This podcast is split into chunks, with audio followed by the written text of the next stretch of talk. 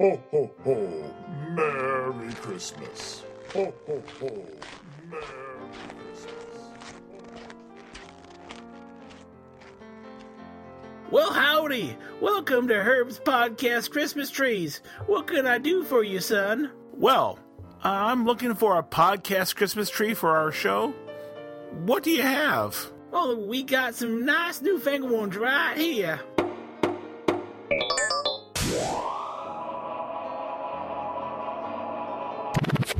Uh, yeah. Kind of anything more traditional? Well, let me see. How about this? But puny, isn't it? Well, put some lights on, some tinsel. Why, it'll be as pretty as a milkmaid's knee. Okay, okay. I'll take it. Pleasure to do business with you, son. By the way, what's your podcast? Ahem. Live from the internet, it's the Tri-Tech Games Christmas Podcast.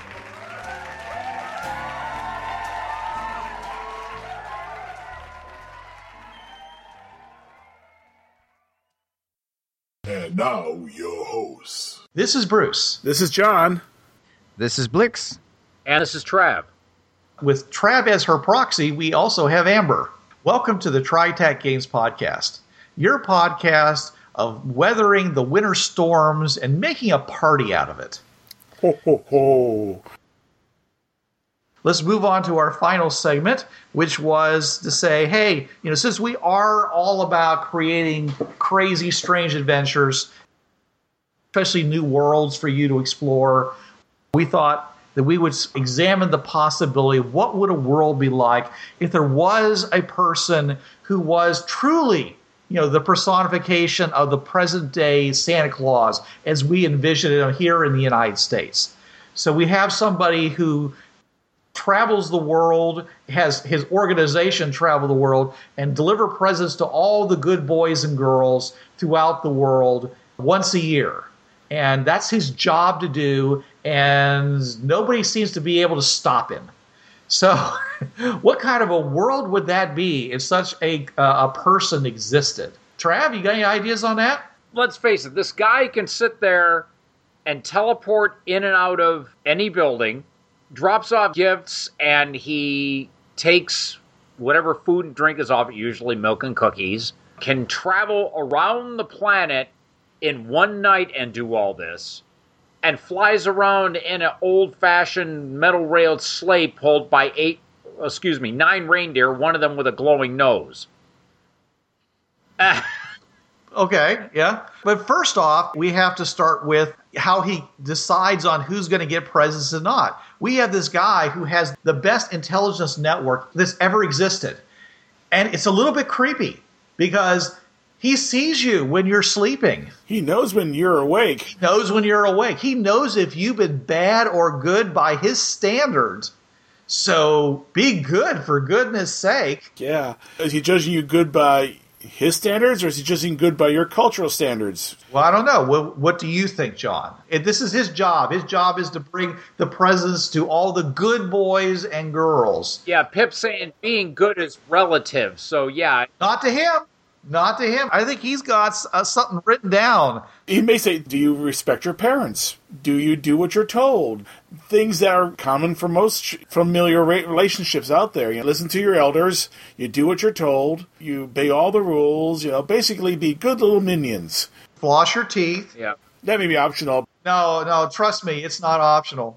Don't pick on your siblings, yeah. That means that tribe in the middle of the Amazon forest, they never get presents? Even though they they obey everything that their elders tell them, they do everything, you know, they do everything right. They sacrifice the animals the correct way. You know, they don't get no presents. I think they do.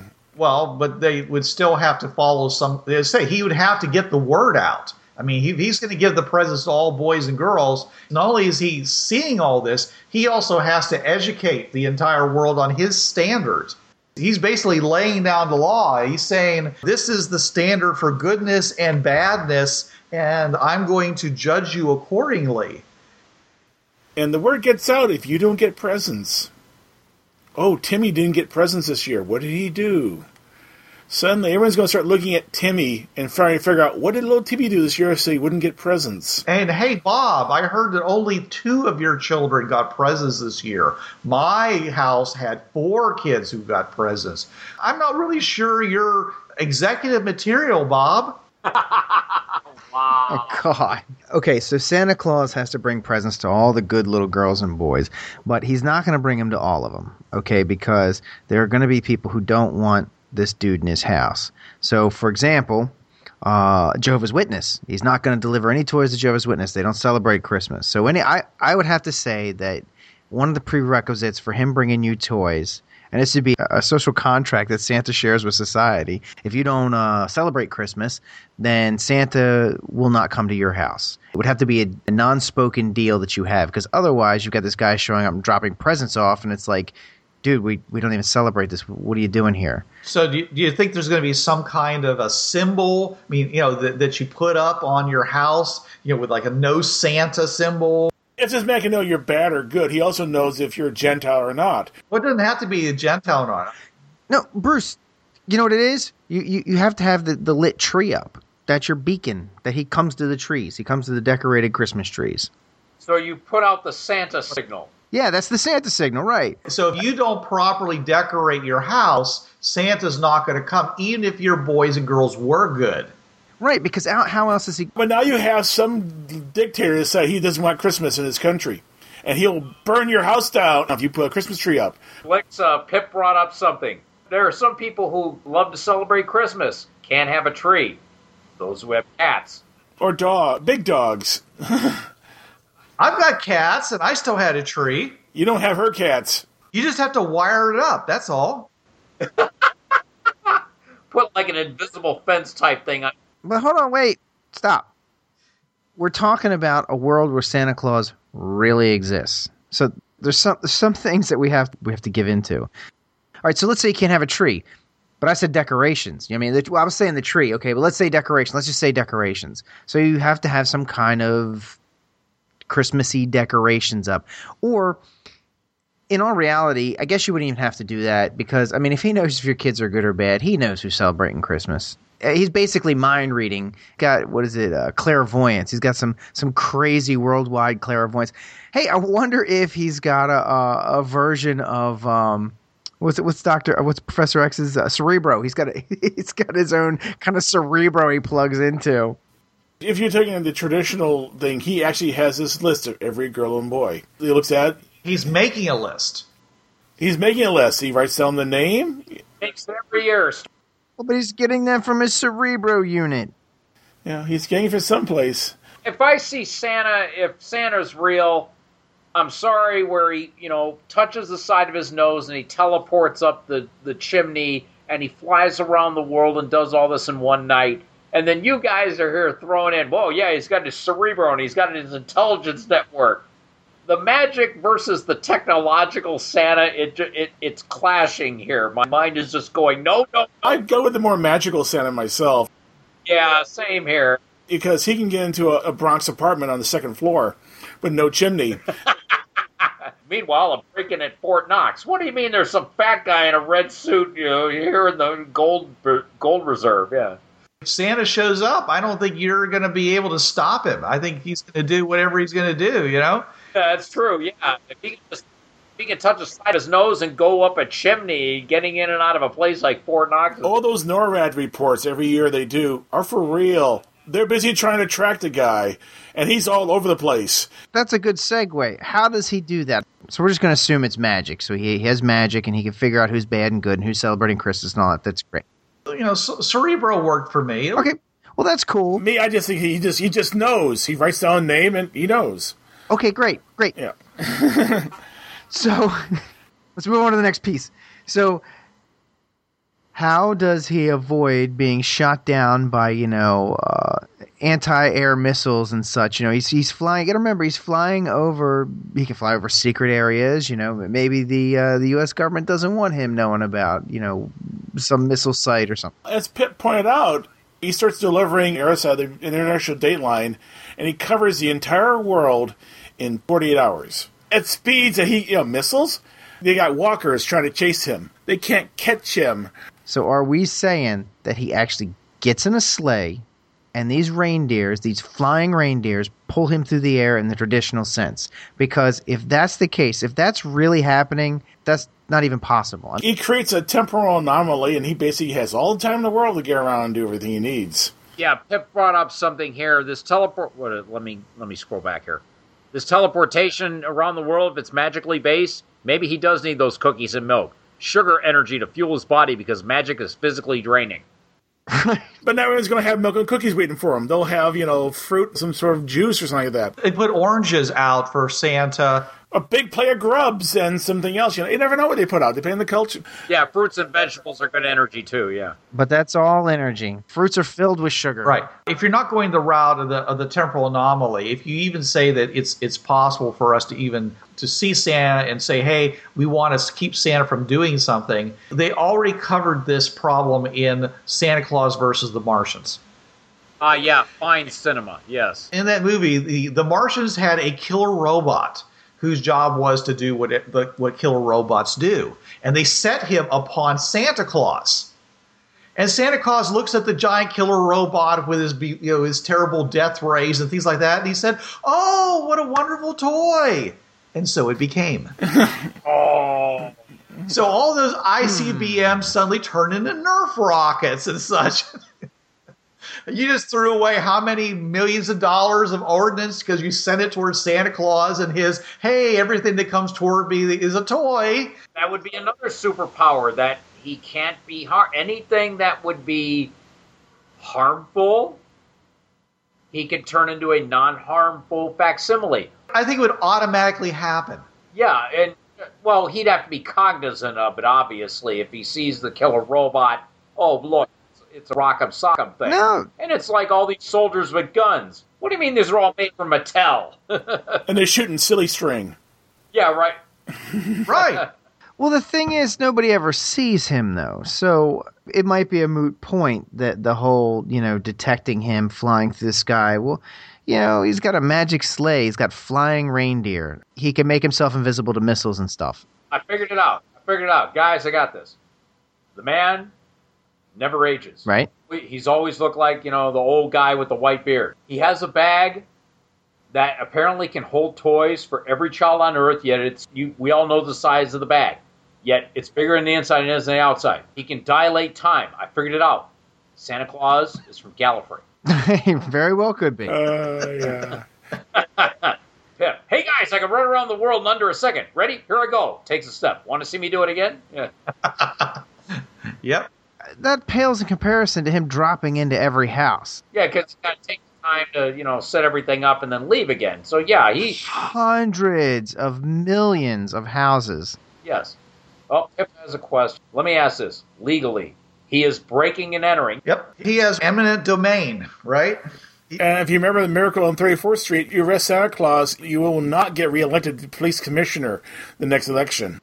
Is he exempt from all governmental laws? Yes. Well, Pip, we already said this. First of all, nobody's going to catch him.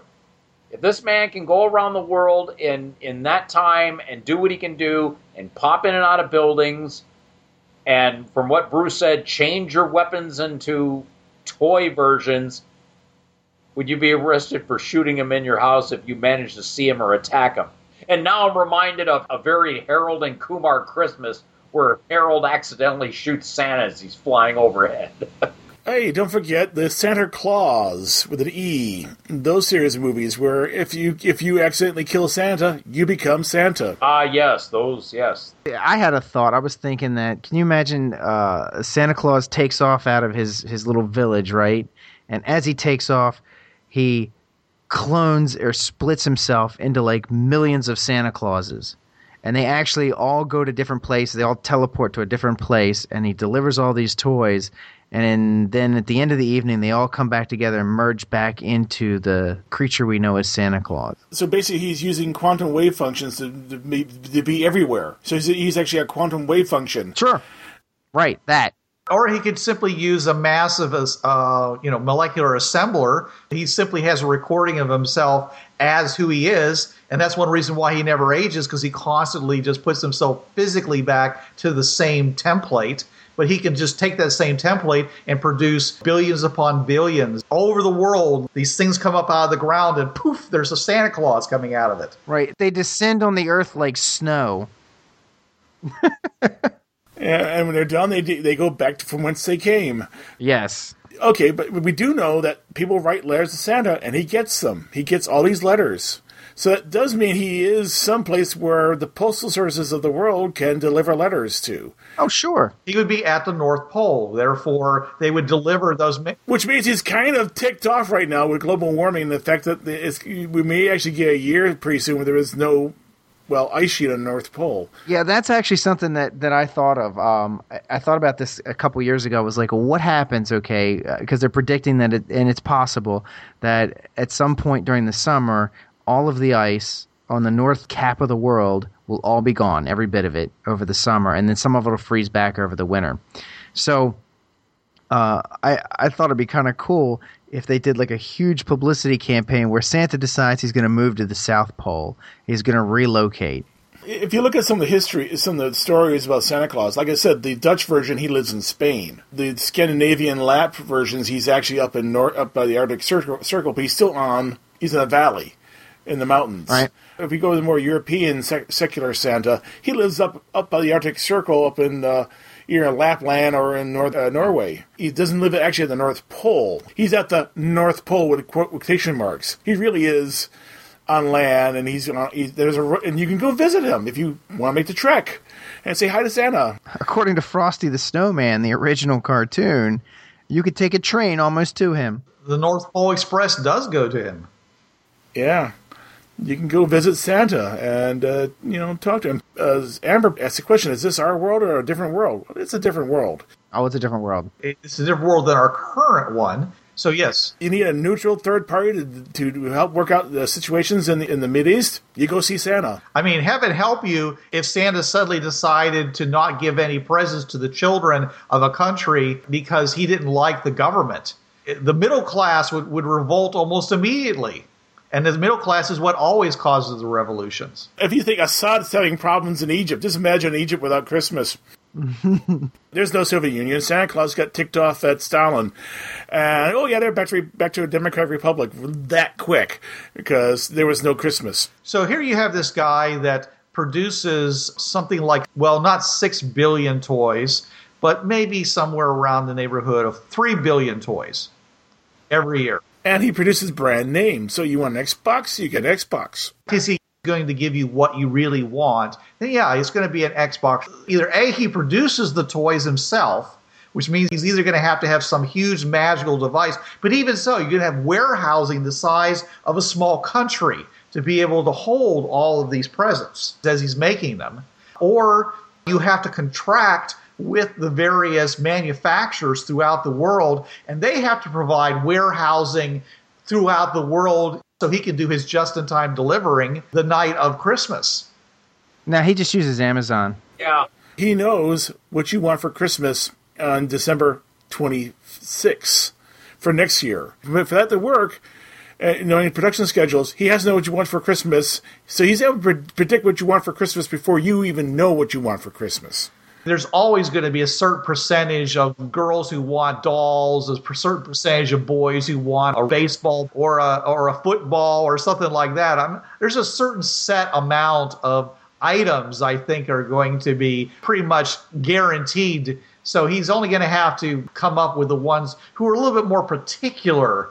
I would say he would have to uh, work with the uh, toy manufacturers to make sure he knew what the toys to be released that year were going to be, so he'd be able to forecast how many of Glitter Barbie were going to be needed versus drop on my head and bounce back on my feet Elmos. Or it could be that his his present this bag that contains all the presents really doesn't have any presents in it at all. It's just like a big bag of wishing. He goes in, puts his hand in, and he pulls out the present you want. That's not as interesting, I think, than having to actually create some kind of a logistical thing with, because if that's true, what's he need all those elves for? That's true, yeah, and if that's the case, those elves, they can make an Xbox from wood and stuff they find around the in the Arctic Circle. See, that's the thing that always bugged me about Santa as a kid.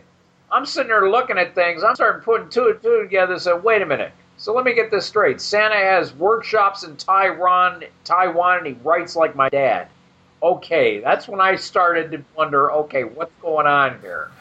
Now, children, if you're listening to this, now don't listen to Trav, because we all know Santa Claus does exist.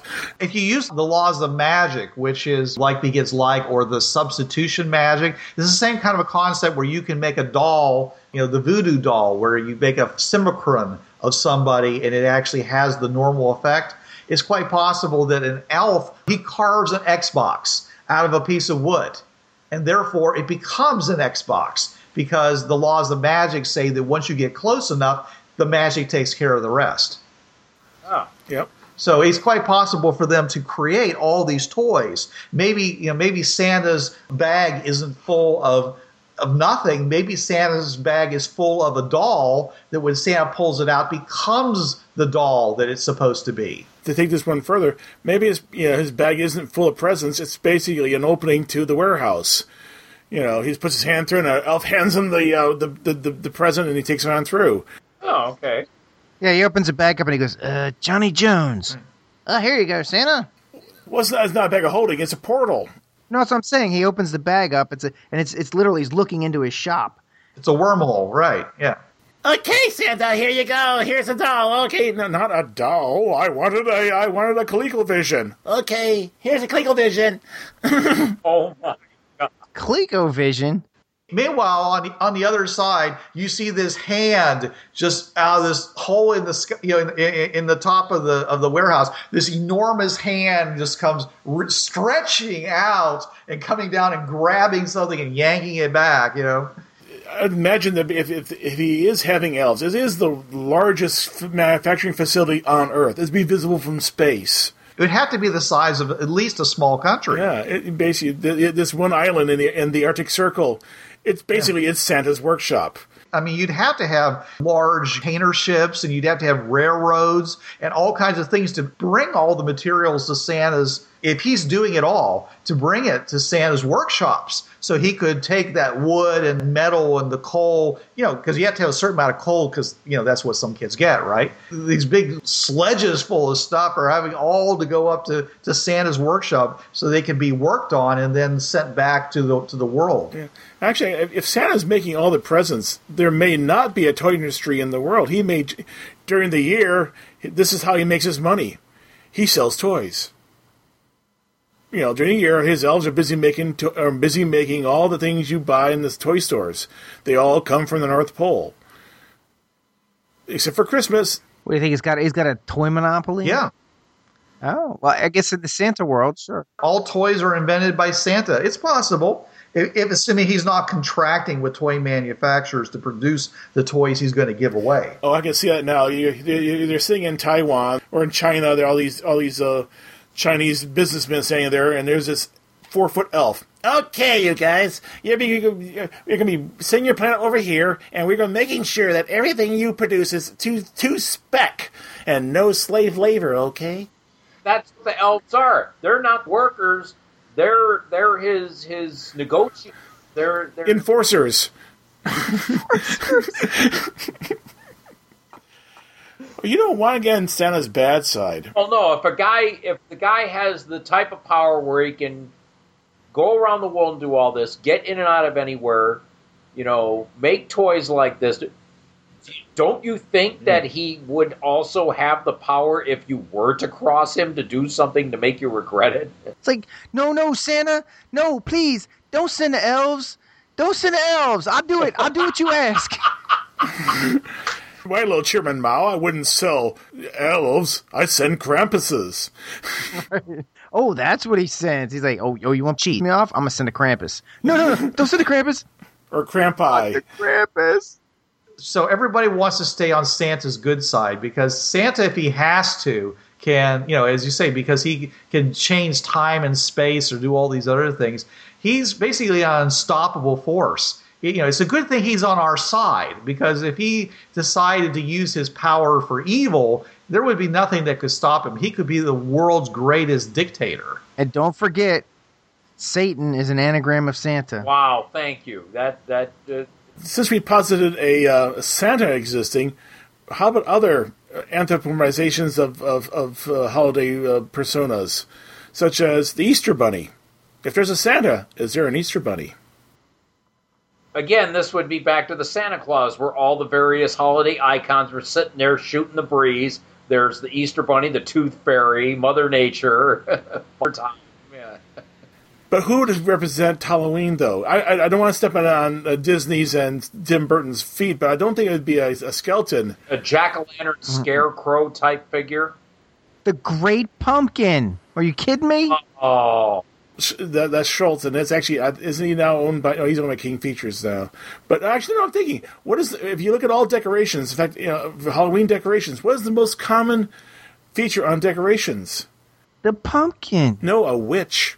I'd say a black cat. Not in my house. Oh, you're right, a black cat. Yeah. It's funny. I know somebody. Their house is decorated in a Halloween theme, three sixty-five. I first went there. Uh, Laura's roommates.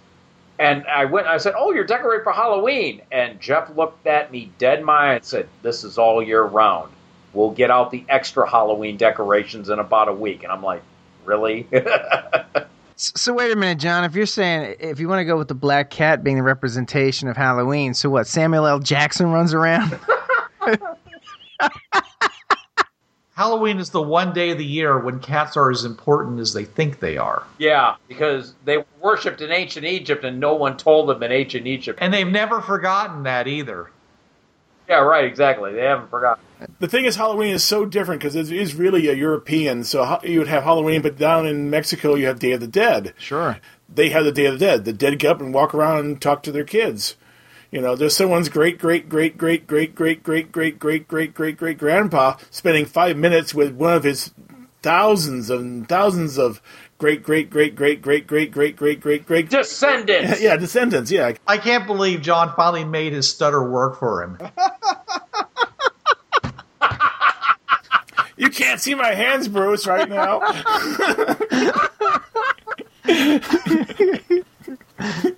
Oh, I'm glad I wasn't drinking something. It would be a different world if Santa was, you know, like I say, he would be the most important guy in the world. He, you know, everything would pretty much revolve around Santa, I would think. Followed by the Easter Bunny and whatever we, whatever the figure is for Halloween, and then the rest are like, oh, okay, sure. I'm a Tooth Fairy. Yeah. The Tooth Fairy's scary. The Tooth Fairy takes a piece of you, man. That is creepy. What, what does it do with all those teeth? I mean, it's taking bones from your body. That's kind of...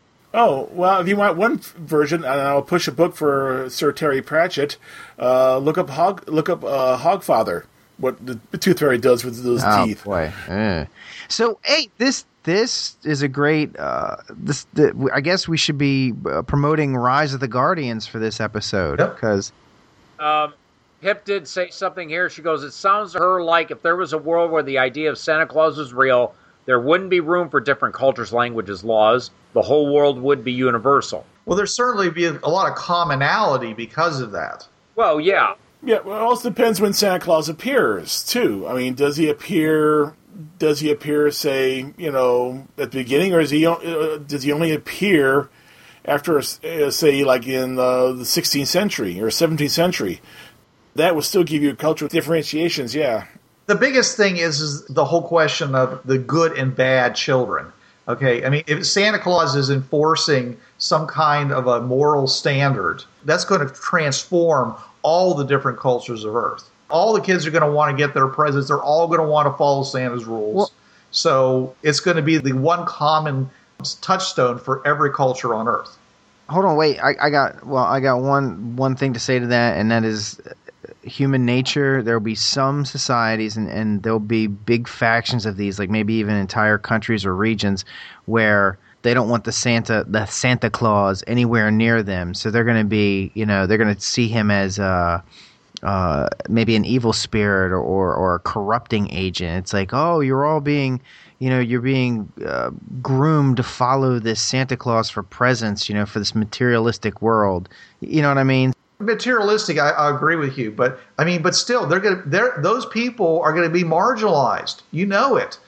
Well, no, no, I mean, well, th- but you might have whole societies. You may, you may have. I can't believe it. I mean, tell, give me an example where that would actually be true, where a whole society would say, hey, we, we're totally against this whole Santa thing where this guy is just giving us something for following some basic rules of, of, of decency toward each other. Dude, I'm just basing it off what I see with religion. You know, I mean, pe- people, you know, you have. Uh, yeah, he doesn't have to be a religious figure. No, no, I'm not saying he is. No, I'm not saying I'm not saying that at all. I'm saying that I, I really do think that there would be entire countries um, who would who would push this guy off. You know, I mean, like somebody like Fid- okay, somebody like Fidel Castro, right? Let's say no one is allowed to worship this guy Santa, or not worship, but follow or celebrate Christmas, because then this guy Santa gets into your head and he knows when you've been bad or good. He's watching you, and anyone who follows this or celebrates Christmas will be put to death or imprisoned or whatever, because I don't want him in our country. I mean, I could see that kind of stuff. I don't know if it would happen or not. I'm just, I'm pontificating here. There could be religious sects. There are, there are always religious sects. Like I said, the Puritans did not celebrate Christmas. They would probably definitely oppose any form of gift giving or present giving to their children, because that would lead them to, well, sing and not be godly. And the Jehovah's Witnesses, they don't follow any holidays. They don't even celebrate birthdays. But Bruce, I think you're right in that that would be a smaller portion of society. I think the greater portion of society would be would be into this Santa guy. Yeah, and you know, based on all the various legends around Santa Claus, uh, if you if you oppose him, if if you're if you're a religious leader opposing Santa versus the culture opposing Santa, which are two different things, Santa is quite capable of bypassing you and, you know, basically un- unseating you by giving gifts to the children. You know, no matter what you do, uh, or re- withholding those gifts. You know, at at that point, you know, so you know, leaders, even though they may not, may not give gifts or presents, they hold their position by being nice to Santa. Any kind of objection to this would last maybe a generation, until their kids grew up having not, you know, not been able to have any of these things, or every year their family gets coal because they're not willing to, you know, to support, you know, Santa. Ah, more coal. Thank you. I'm going to put this in the fireplace and stay warm this year. Then they grow up and they realize that all the world is getting these presents as a reward for being decent to one another, and and their parents and their government, whatever, has has said, no, you're not getting any of that, because we just don't think it's a good thing. We have similar things that happen with religions, uh, I'll grant you. I think human nature would create opportunities for Santa to come to a meeting of minds with the various people. I I think throughout history we've seen where people are always able to figure out some way around uh, a, a stricture they consider to be onerous. I mean, and I'm not to pick on the Jews, but you know, they have all these rules about not working on their Sabbath, yet they have all these, you know, ways of avoiding it. I mean, there's even people who create all kinds of interesting mechanical devices that allow them to fulfill their stricture of no work, yet still have things happen like phones and uh, cars and all kinds of other things. Well, yeah, the, the thing about human nature, I mean, human nature is self-interest. I mean, we, from the moment we're born, we look out for ourselves. We cry in order to get fed and changed and clothed and taken care of. And we're taught to be good because it's a societal norm. We usually are, we learn evil either from having it perpetrated upon us or because we see it as a form of, of gaining power in a situation. Now, these people that are not, you know, getting the Santa thing, they're going to learn to be good because they realize after a while there are going to be people going, you know what, all these other people are getting presents, we're getting screwed here.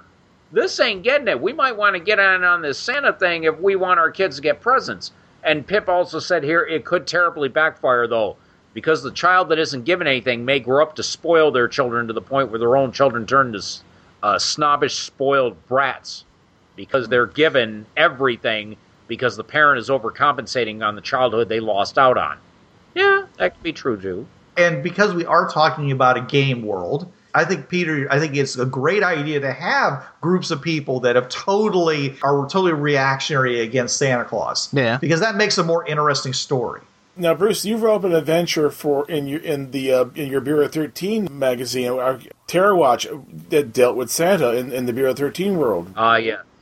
Did he actually deliver toys, or did, or did he sort of like work voodoo on the parents to make sure that they delivered the right toys? I can't remember how you worked that out. Santa delivered the toys. However, he didn't go to all the households. He acted under inspiration. He would bring special presents to people who really needed ah. them.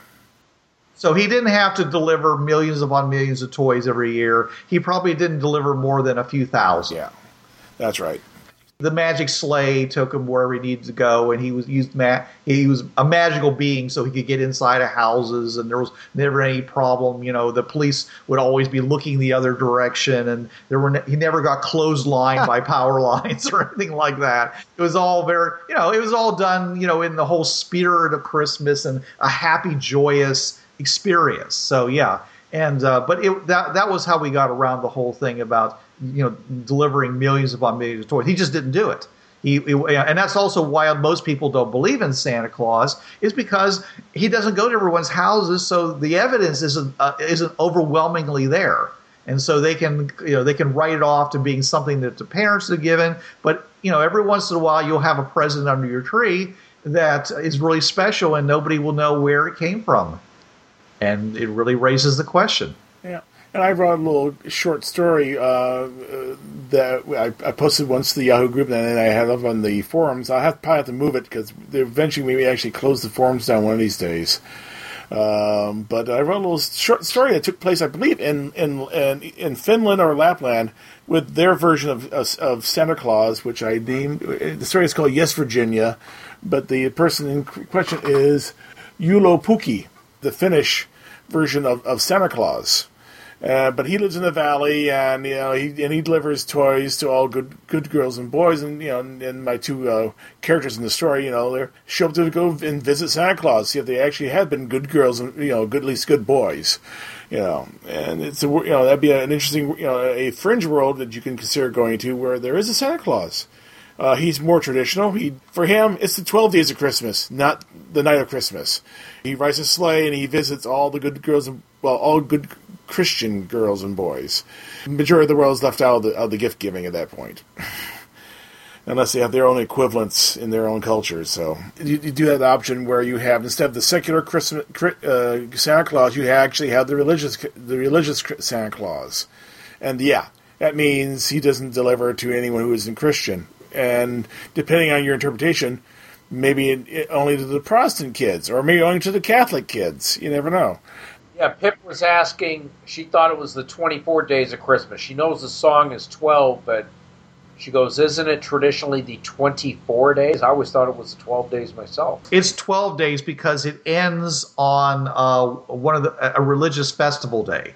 Twelfth night. Those twelve days are actually a period of time following Christmas. So yeah, there you have a a, a, a Santa Claus uh, uh, analog who only delivers to the good good Christian kids, and it takes him twelve days to do it because, well, yeah, he's got, got his reindeer can only fly so fast, you know, and he, he has to go back and forth and get more presents every day. But if you did have a Santa Claus that only delivered presents to us children of a certain religion, it would certainly be a big boost to people joining up with that religion, don't you think? Oh, yeah. Yeah, you get these holidays off, you get this and this, and toward the end of the year, you get this one guy that gets you these really cool gifts toward the end of the year. What do you say? It would certainly be a big inducement to joining up. You might end up with, you know, millions upon millions of, of uh, gifts needing to be produced anyways, because everybody's going to want their presents if if, if he gives presents out for, you know, being nice people. And, of course, uh, could actually have some fairly dark type things where, you know, Santa has some kind of a mystic mark on his toys. And, and if it was given not only to children but also to adults, then it'd be like, okay, so this year, who didn't get a present? you know, as we were talking about, you know, uh, the, the, the person saying, hey, you, you're not going to get promoted because not enough of your kids got presents. Well, if everybody got a present from Santa Claus or didn't, if he wasn't a good boy or girl, you know, it might drive police investigations because, oh, you didn't get a present this year? Wonder what you've been doing. Mm-hmm. So you'd, you'd have all these these this you know intelligence services that are just waiting for Christmas to come around, and everybody has to go outside and, and hold up their presents, for, you know, to be photographed by the, the the police cruiser as it goes down the street. Who didn't get a present this year? Let's see. Yeah, hold out your presents so we can inspect them. Right. You want to know who's one of us and who isn't. Then next year. Why that person doesn't get pre- doesn't get a present? You know, it's like what? Well, why? Why? Because you're suppressing people. Say, couldn't you make a fake present? It could be a mystic mark that goes away after a period of time. Box let wrapped in leftover wrappings. Wow. If one of the things was, let's say, uh, an ornament that was put on your tree that that came from Santa's workshop, and and and everybody got it at the same time on Christmas Eve. Well, if you didn't have that ornament, then uh, something's wrong in your household. Yeah. So that's what I'm saying is that, you know, very easily this whole thing with Santa Claus could turn very dark very quickly. And I'm not I'm not suggesting that you do that. However, you know, wouldn't it be great to have like two alternates on the same platform in Fringery where you had dark Santa on one world and you had good Santa on the other? You might have the War of the Santas between the two. Oh, yes. You have Santa Bot. From Futurama, right. Futurama, yeah. Or you can have the. You, you, actually, I can see that you you have the one node, which is basically Christmas World, the the prime is Christmas World, and all the alternates are alternates of that place. Yeah, so Christmas World is basically the one we just finished talking about. Santa delivers toys and presents to everybody, you, and you really have to be a, really a bad girl and boy not to get a present. You know, so Jeffrey Dahmer would definitely not get presents. Right, but yeah. Yeah, you'd have you'd have to do something like, you know, break your brother's arm or something, and, and not say you're sorry, you know, or or kill people. Well, I, that yeah, that's worse. Yeah. yeah, yeah, or do other things which we're not mentioned here. But you know, basically, you'd be, not be a good girl and boy, or boy, right? You know. And then and then you know, the, but then all the alternates are variations of that theme. You know, you have places where yes, you have Santa Claus, who whips the children if they're not if they're not good, right? Or You you have some version of the Pied Piper where Santa Claus comes through the towns and all the bad boys and girls have to follow him, and they and they go back to the uh, the North Pole, and you find out the Santa elves are basically the a slave force that's that's all the bad boys and girls that he's collected from the previous years. Ooh. And previous years upon that. Oh yeah, oh yeah. Like I said, it can get dark. Yeah, that's true. They could. Yeah, that's where his elves come from. You know, they all they, they all become asexual creatures, and they live for several years. And then he's got to get another, get more. But he always needs renewing. You know, they they, they transmorgify into elves or trolls or trolls or yeah. Well, that that probably that probably be Norwegian. Anyway, so uh, any more ideas about uh, the you know a world in which Santa you know was real and had to. Uh, And, and the entire world basically had to accommodate Santa Claus? Mm, it wouldn't be ours. Assuming that you weren't using some kind of magic to produce the toys, wouldn't there be a, a really big uh, decay in its own wastes? I mean, all that those materials going up there to create those toys, all the byproducts of that. You know, would they put them on big container ships and steam, you know, all the chippings and, and uh, pieces of rag and toxic chemicals from the paints and solvents and everything else, and have to uh, at the same time have this huge, you know, taking them back to the various countries they're from and say, well, we're going to bring you toys, but you have to t- take care of all this these waste materials we use in the construction of your toys. How green is Santa? Does he uh, find some way to, to use everything? Are there no waste products? You know, does he use everything? But even if he uses everything, I mean, there's still going to be some byproducts. You know, yeah, yeah. The process, like if you got plastics, unless you're using the sympathetic magic like you were talking about, if he's actually really making Xboxes or the or the Santa equivalent of, a, of an Xbox. Now, I understand that means there's no competition for toys. Right. So if Santa Claus makes a game console for your T V set, that's the only brand out there. because nothing else would be as good as Santa's. Right.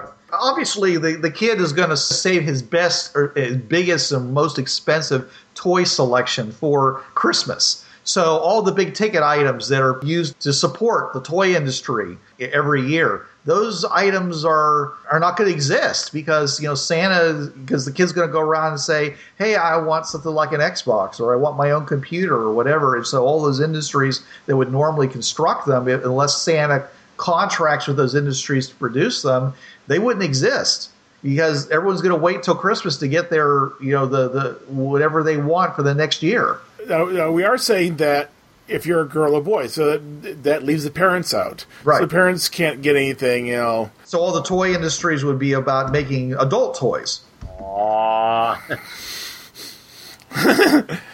I actually can imagine that a lot of the industry, there is an industry, they go, okay, thank you, Johnny. Uh, we'll, I'll give you lots of money, and we'll get you another one next year. But we're going to take your take this new this new um, uh, game console you got from Santa Claus, and we're going to reverse engineer it to see how he, how he did it. And there's a big industry does around reverse engineering Santa's toys. So let's say only ten percent of the kids said they wanted an Xbox. Because because they, uh, they they had other things that they wanted. Let's say you only got one present from Santa Claus. Then that would mean that all the other kids would say, hey, well, I want an Xbox too. So now you have all these industries reverse engineering Santa in order to, you know, produce the toys that they can then sell to all the other kids. So so Santa actually becomes a huge innovator. He's an innovator instead of being this anti-capitalist. He would be the guy who would be driving the economy. Yeah, he's uh, yeah. That also means all almost all the innovations come from Santa. Well, mo- okay, the initial innovations come from Santa, but then you know the, the geniuses start reverse engineering and figure out how he does things. Right. But a lot of technology will be Santa Claus based mm-hmm. technology. I mean, you know, yeah. Just like the P C, you know, they had the original P C chips, and then they got reverse engineered, and they started coming out with other ones, and before you know it, you've got all kinds of wild, crazy chips coming out of all kinds of countries trying to do better the, the chip that Santa made. And you got people visiting Santa Claus. You got people visiting Santa Claus looking at his reindeer, trying to figure out how do they fly. Yeah. Can we have if if you have an extra extra extra calf? Can we have one? Right. Because, you know, no boy and girl needs a supercomputer. No. But there's a lot of businesses out there that do need supercomputers. So therefore, you know, the amount of technology that Santa is producing might have a certain limiter based upon what it needs to, to, to actually do stuff.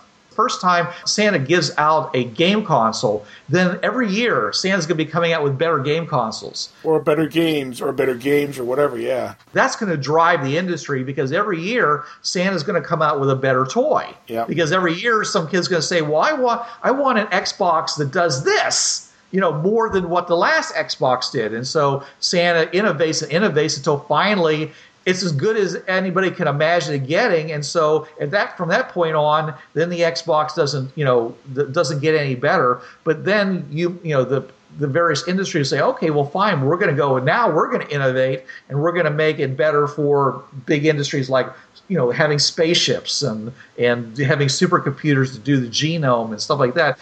The only problem with Santa-based technology is that it turns off every tw- uh, every Christmas day. For the whole day, and it turns itself back on again because it's Christmas and Santa Claus. You know, you don't work on Christmas, so your computer's shut down. Yeah, okay. But I'm thinking though, uh, along this line. Okay, so he's making games or he's making stuff, but Santa Claus is not going to make a first person first person shooter because killing people is bad. Yeah.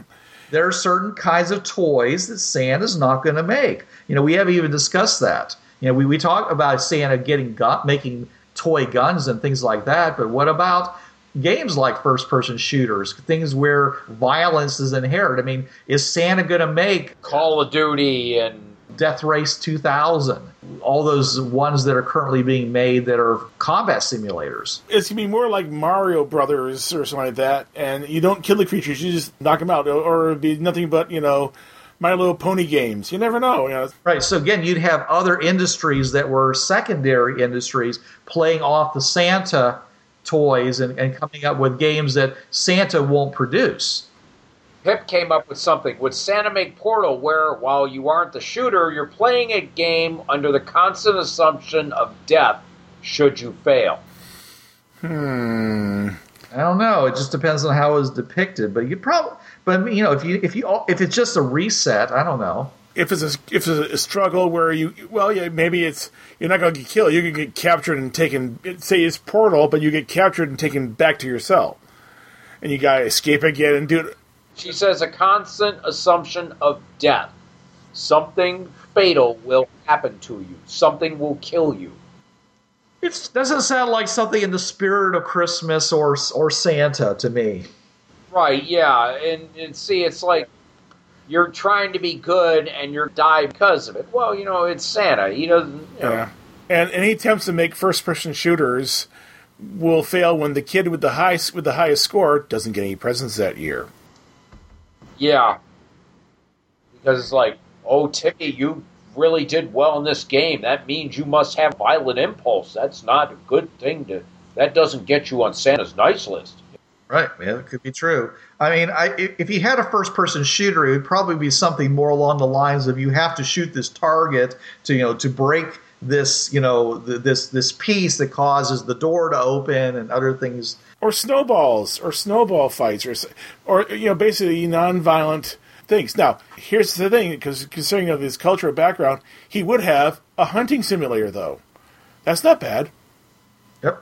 You're hunting deer, you're hunting deer, you're hunting whatever, you know. Putting food on the table. He's not against that. Yeah. So there would be, you have a first-person shooter in terms of a hunting sh- of a hunting game where you learn how to hunt. Pip said, um, but it only happened if you would fail. You're trying to survive, but there's still the, and in caps, not subtle or hidden presence of death if you screw up. There's no such thing as a video game with any sort of violence. Any role, any R P G ever will have combat where you fight. Produced by Santa. It could be produced by somebody other than Santa. Yeah. Call of Duty or Carmageddon, all those various games, your Saw games. Grand Theft Auto, you know. Grand Theft Auto. Those would all be produced by people who were just taking advantage of this, this game that's already been produced by Santa. Or yeah, a game platform that he's created, and uh... or they're they're just simply producing mods to existing games to turn them into such games. Oh yeah, ooh yeah. So there, so there's programmers out there who basically you know, like like the uh, Polish and uh, uh, po- the was it, was it Polish programmers or no who, who was it uh, Ukrainian and Ukrainian hackers who reverse engineered uh, all our software that we produce and and, and then basically learn how to code. Uh, from from there, you know, basically all these guys are busy trying to figure out how Santa makes his code because it's so good, and they're learning new things about coding that you you know you know he's really teaching. You know, you learn how to code by be giving a piece of Santa software and told reverse engineer it, figure out how it works. So, what do you think? Do you think Santa would do something about this? Would he say, "Hey, you're taking my presents and perverting them"? Take action? Yeah, would he take action? Mm. Well, he needs money. He may turn around and say, sure, you can you can do that. You got to pay me for it, though. Yeah. I want to cut the action. I got to feed these elves. Yeah. Yeah. I got to keep Missus Claus and, you know, cooking things, you know. and Nylons and chocolate. Yeah. He sends down the Krampus to collect, uh, yeah. to collect the fee. We keep saying Santa Claus, but, you know, if he really is a, a good person, if you don't have kids, you, he, he doesn't have much leverage on you personally, but he can affect your customer base, you know, especially if he lets them know why he's giving them coal instead of a present. Nah, I wouldn't see him being, if he's benevolent as he is, I wouldn't see him punishing the kids for the parents' mistake. Yeah. Or the company's mistake that made the game, yeah. Right, yeah, I, would, I wouldn't see that. You may get a letter from him saying, I want to talk to you. Come up to the North Pole. So he just turned a blind eye to it, is what you're saying. That or have a conversation with you, you know. So what do you think? Do you think that uh, Santa would have a cutoff, an age cutoff for presents? I mean, would it be eighteen, sixteen? Would it be the, the age of majority, depending upon what country you're in? I, I'd be thinking the age of the majority of the culture, yeah. I don't know. I think I think John would still get My Little Ponies for Christmas. And Amber. Got to be fair here if you want to. Oh, yeah, Amber too. Yeah, Amber, Amber, yeah, yeah, yeah, Amber right. too, yeah. And, of course, if you were somebody who was had an, an unfortunate accident of birth and never really grew up, then you might get presents throughout your life. Right. Of course, you, might, you may get presents that may help you live your life. So, yeah, you, if you have Down syndrome, yeah, Santa provides presents that will actually help you live by yourself. Uh, yeah, Pip mentioned, like, what about the disabled? Yeah. You can take it any way you want to. Well, I think we pretty much covered it. Anyways, we hope that you have all enjoyed the present of this podcast that we have lovingly been providing for you for the past fifty-two weeks of the year. Uh, we because we've been pretty much producing this every single every single week, including some uh, actual play episodes that John did for Hardwire Hinterland and a few other things. There's more to come. Yeah.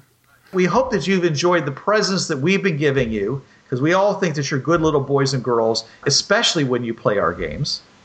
And we hope that we'll hear a lot more of, of the, the things that you've done with our games, and also the games that you play that have made your lives fun and enjoyable.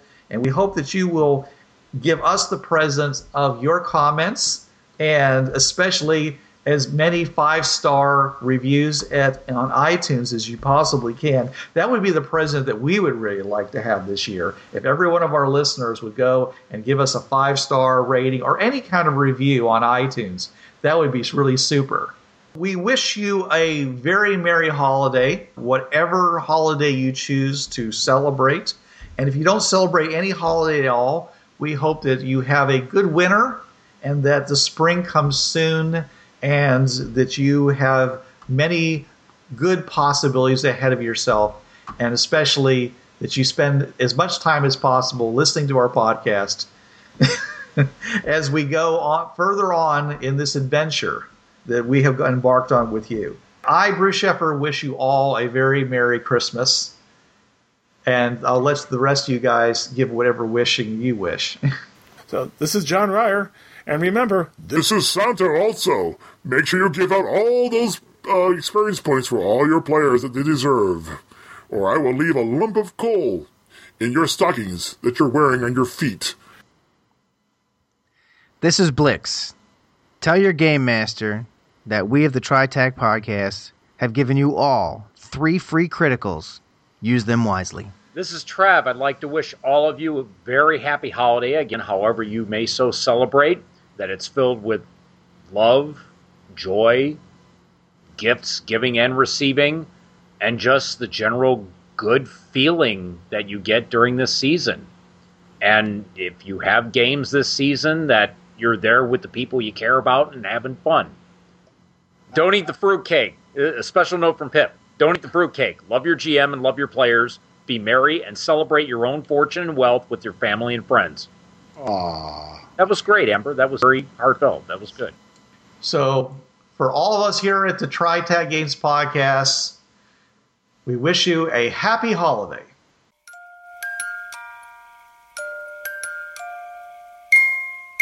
This was the Fringeworthy Podcast. This podcast is protected under the Creative Commons license. Have a Merry Christmas.